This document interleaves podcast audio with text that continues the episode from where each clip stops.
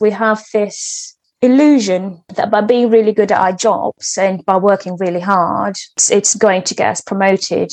I've found from experience that it doesn't. You've got to find a way of making people know that you're there to get to where you want to. Hello, everyone. Thanks for joining us on the 52 Weeks of Me podcast. I'm Jacqueline Osborne. And I'm Erica Brooks. This podcast is a platform for men and women to share their challenges and lessons they face throughout their journey toward achieving greater life balance through the four pillars of health and, of course, prioritizing the number one asset, you. Amazing. Let's get started. Carolyn, welcome. Thank you so much for joining us. We were just talking about how our initial intro session was well over six months ago. And I know life happens, but you are here and I am so excited to help get us started. Can you tell us a little bit about yourself? By the way, thank you very much for having me on uh, on the podcast. Really, really pleased. We have been talking about this for a little while. So, a bit about me: Kenyan born and bred. Came to the UK at the age of about eighteen or nineteen to do my undergrad, and took on a course in computing it was a bit of a shock for me walking into class to find that I was the only girl in a class of 20 boys, having spent the last four years in a girls only boarding school. So, in the back of my head, I thought somebody was playing a joke on me because I did ask, Where's all the girls? And for the next two years, there was no girls. There was just me. It was a bit isolating. It was a bit lonely, culture shock as well. But despite all that, I did do quite well and graduated top of my class. Soon after graduating, I went on to the job market, uh, started my first job. And I have a funny story about that one because six weeks after starting, I got called to my manager's office and they told me it's not working out. And I looked at them and I thought, I've only just started. You haven't given me any training. But that was that. So I packed my bags. I was in floods of tears. I left went home. I regrouped after that, applied for jobs, and was very lucky to get another job after four weeks. That went well. I did well, climbed up the ladder. But underneath all that, what I was hiding was a constant fear and anxiety that somebody was going to find out that I was not up to scratch and I was working really, really hard, taking all the criticisms to heart. Well, criticisms or feedback from my managers on how I was performing, really took that to heart and was really working hard, as I said, and really driving myself to the ground when I didn't need to. I started working with a manager who kind of noticed what I was doing, that I was going the extra mile and really putting a lot of pressure on myself. And we had a a little one to one. And he kind of just said to me, chill out. You're doing great. You don't need to prove yourself to anybody. After that, I kind of started to, to relax into the role and to start believing in myself again. That's been it for the last 15 years, really. And uh, in the last two years, I have been working as a transformational coach and advocate for women in tech, something I enjoy very much. And my mission is to see women succeeding and thriving in tech. So, you talked about your career and you talked about the recent, what I'm calling shift to this advocate and coach. What was the aha? What was the trigger? What made you go from the doing and, you know, working on yourself to ready to advocate and coach others? Yes. So before that, I was I was working as a database administrator, a job I really really enjoy doing. It it can be a lone warrior sort of job. You and your databases, kind of keeping your head down, working hard. You know, it's it's you and the databases. I got asked to lead a team which was very exciting because before I'd just been working working by myself and I got asked to lead a team. So it was my desire to be a better leader and looking to see how can I better support my team because before that I'd not had any leadership training. Through that I I did sign up for a diploma in coaching and as part of my practice I needed to do so many hours of practice coaching sessions. And it so happens that a lot of the clients I was coaching were women in tech. And I was hearing the same story about what I had been hiding and what I was not aware of, which was the working really hard, not getting recognized, feelings of not being good enough, not being listened to, not being heard, that I kind of really all going through the same thing and no one is talking about it. And it's it's that that made me start posting on social media, LinkedIn in particular. And that was absolutely amazing because suddenly I had a tribe of women saying, Yes, we need more of this. And then I started to be invited to to give talks by women in tech groups. And I've worked with a couple of corporates as well, just talking about these issues. So it's it's been something I set out to do to support my team that has transpired to be something I never thought it would. And it's a really, really interesting space to be. So you're a manager of a team at this point and, you know, having gone through the experience of walking into a room and being the only woman there. Is your team looking different over the years? Do you have more women that are coming in? Is your team disproportionately more women because you're aware of it and maybe more consciously looking for women to bring in and advocate for? So my role has changed from what it was. I'm in a role whereby I don't have any people reporting to me but I have people working on a project that I manage. So I'm not quite in the, what's the word, in a hiring and firing function. What I would say though is that in my experience and from what I see, we have more women, but they stay at a certain level. So there's always the next step up. So, for example, we'll enter as grads and then we will go on to kind of like junior level, then medium level. And that's where a lot of the women are stuck. And it's always as if the next leap to senior level is just so high and they're not quite getting there. So if we were to look at, if we were to say like one to 10, so you'll find a lot of women being one to six and then seven to 10, that leap is just really, really difficult. And that's been my view and experience.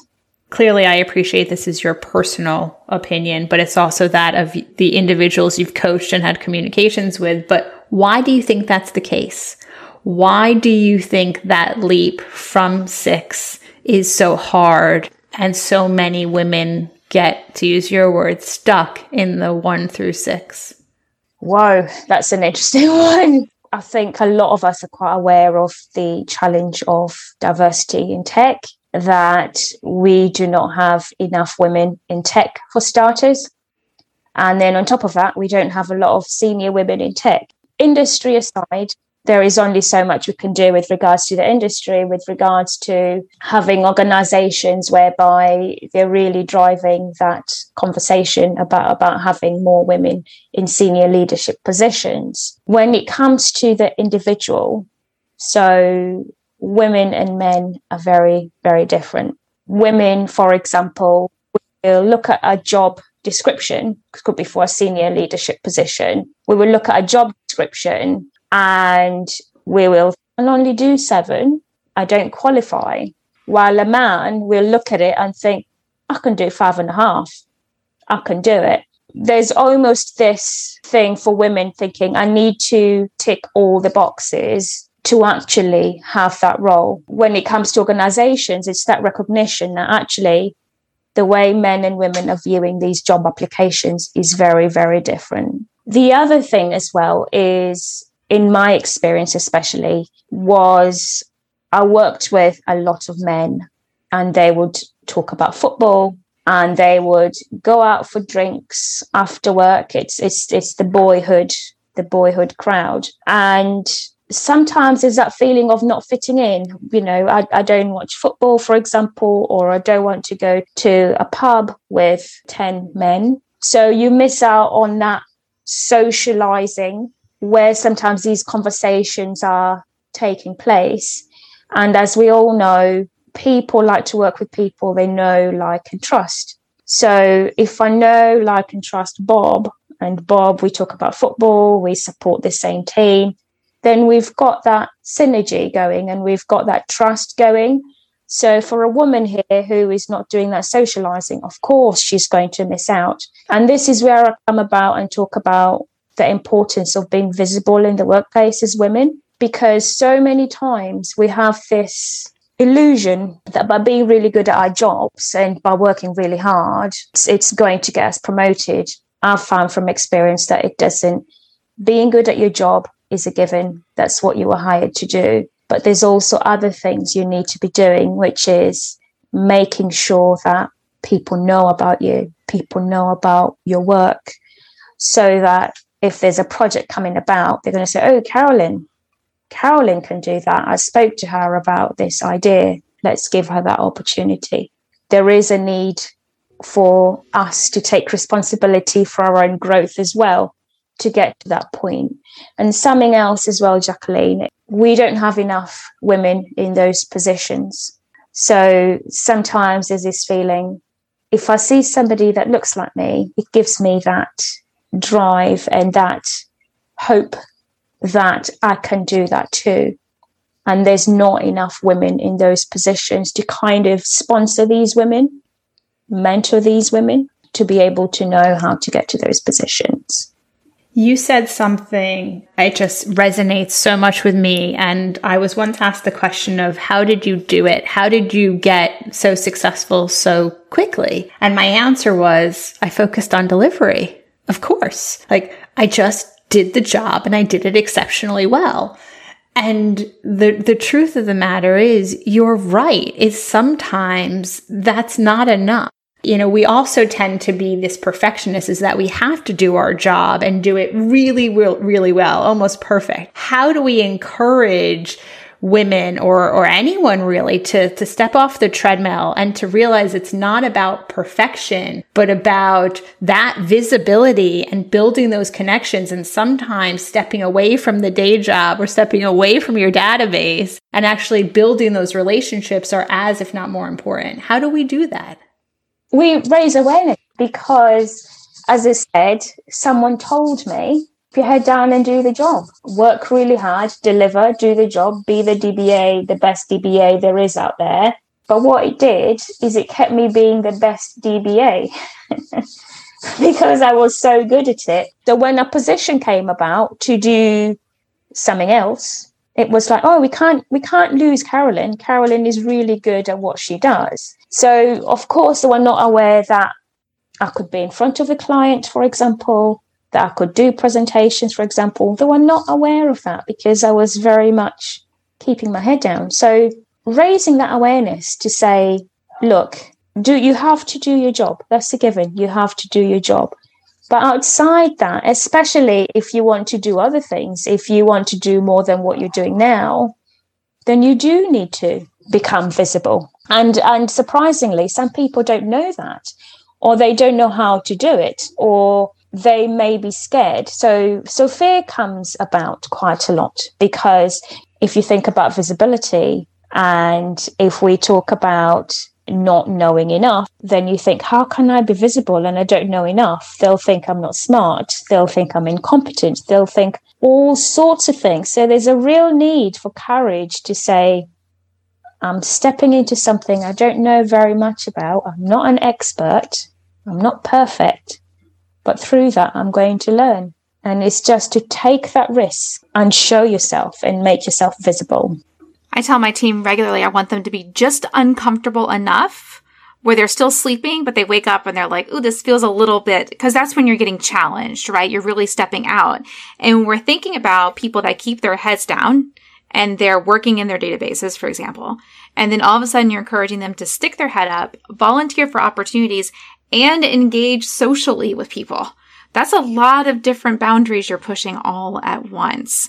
And, you know, when we think about this and the, the current landscape and the one we've had for the past almost two years, people aren't in a situation where they can just go to the kitchen or go to the water cooler and strike up a conversation about what's going on, what are you working on, what are you trying to do next. So how do you encourage people to be visible? What does that actually look like for people? So going to my example of being the lone database administrator, okay, I'm going to be working on projects with other teams. There's going to be a project manager in there.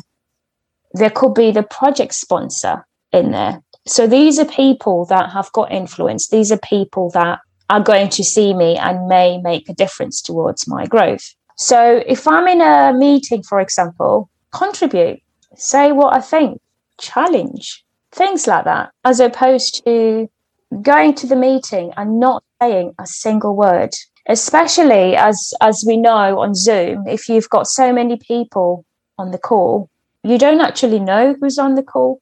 It's very difficult. It's very easy to get lost. You know, if there's just two or three or four people take it, you know, just doing all the talking, it's very difficult. So actually speaking up, I always say speaking up is the easiest way to become visible, especially in a meeting.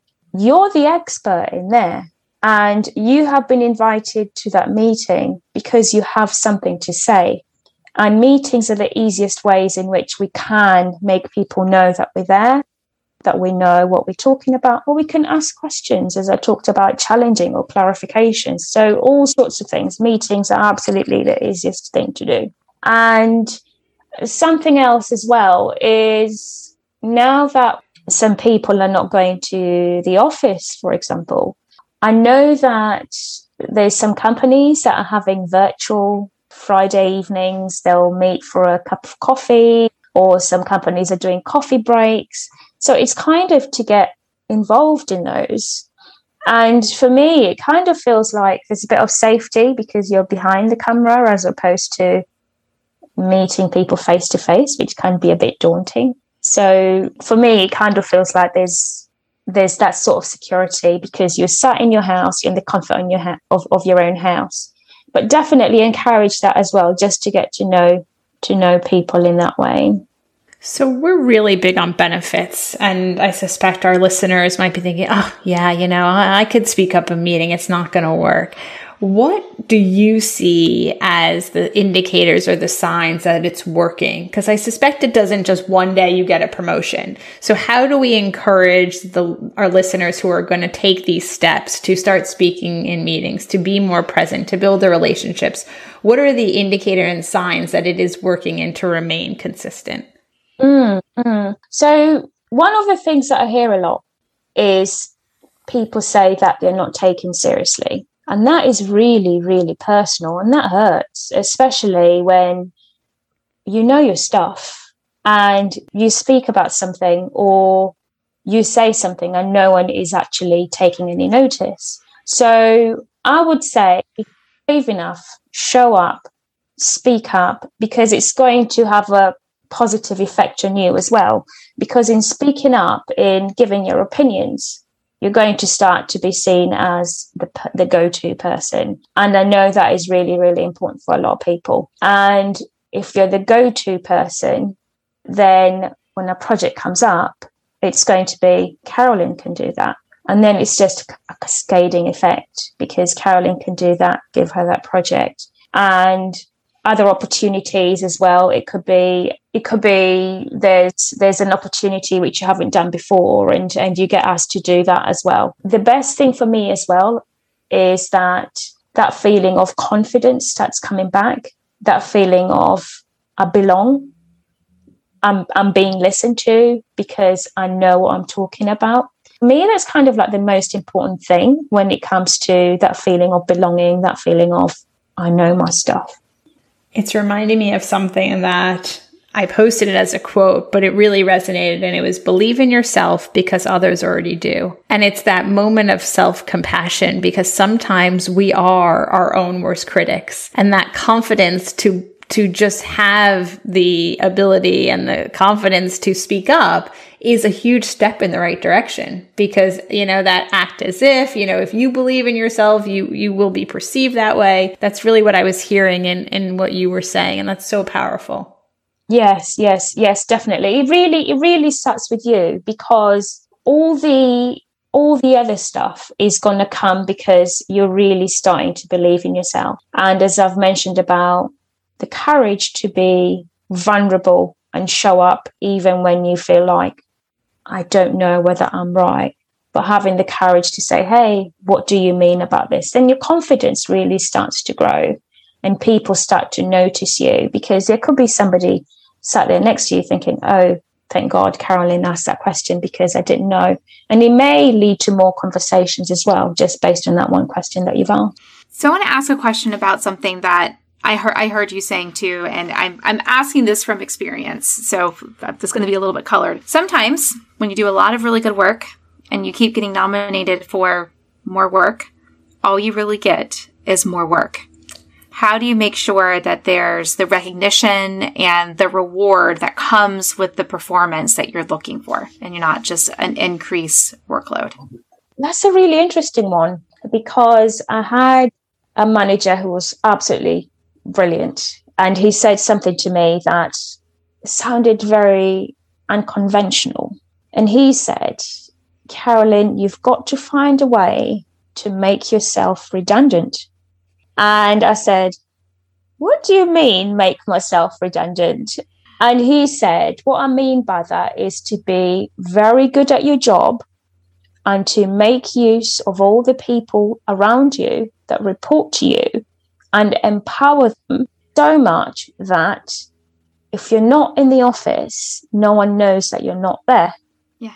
And that was so empowering because where I was before, I wanted to do everything. So if somebody said, Carolyn, can you do this? I've got 10 other things to do and it's Friday, four o'clock. And I'll say, yes. And I just took more and more and more on. Now, for me, obviously, there was something else underneath going, going, you know, which was like, if I don't take any more work, they'll think I'm incapable. They'll question why they hired me. So by him saying, make yourself redundant, that means delegate. And how many times as leaders do we fail to delegate and we end up doing people's work instead of doing our own strategic work, which is how can we automate things? How can we move in a better direction? How can we be more productive? So that was that was really interesting because I did use that strategy and I asked for what I wanted and I got it. So I didn't stay where I was. And something else is about having boundaries because if you don't have boundaries, then the work is just going to keep coming on and coming on and coming on. And just really being honest and saying, what's the priority here? Because sometimes everything is number one priority. So just really having that honest conversation and saying, what's the priority here? What do you want me to do first? Because there's only one of me. And lastly, asking for what you want.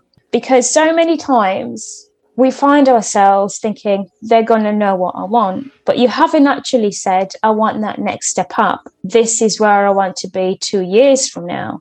And if you're stuck in the doing, keeping your head down with, if you're not told anybody what you want to do, and you're just stuck doing the day to day stuff, I, I, absolutely love that. And I know it's hard for us perfectionists and us overachievers and us control freaks, you know, to think, wait, you mean me not doing is actually going to lead to more? And it's like, yes, actually, that is the case. you there's only 24 hours in a day, which means there's only 10 hours in a workday, assuming you're going to sleep and eat a little bit. You, you can't do more. But if you build a tribe and you can influence others, you can do a lot more. You can, and a lot more interesting stuff. And you can actually be driving the direction of whatever it is because you're thinking at a higher level then and not just having your head down doing the operational things I hate to do it, but as always, I seriously, I, I, it's like these hours go so quickly. Our time is coming to a close. So I am going to wrap us up. If you could recommend one book and if you can give us one piece of advice, what would it be? I do a lot of reading, so I can't quite, you know, just just give you one book. But what I would say is there's a quote by somebody called Giovanni that I really, really do like. And it goes along the lines of you've got to find a way of making people know that you're there and do it in whichever way so that people know that, yeah, Carolyn is here, Jacqueline is here, Erica is here to get to where you want to.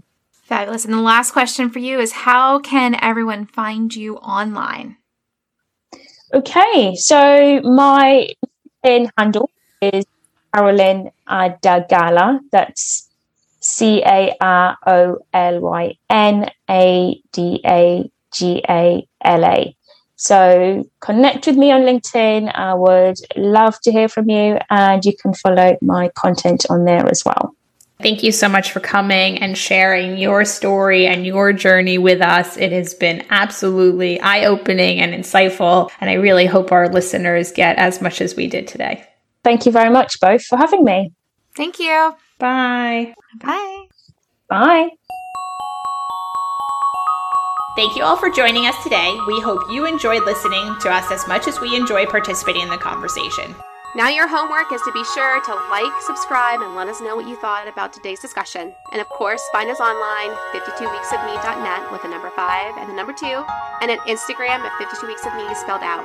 Again, we love emails, so email us at 52weeksofme spelled out at gmail.com. We look forward to hearing from you all soon. Bye!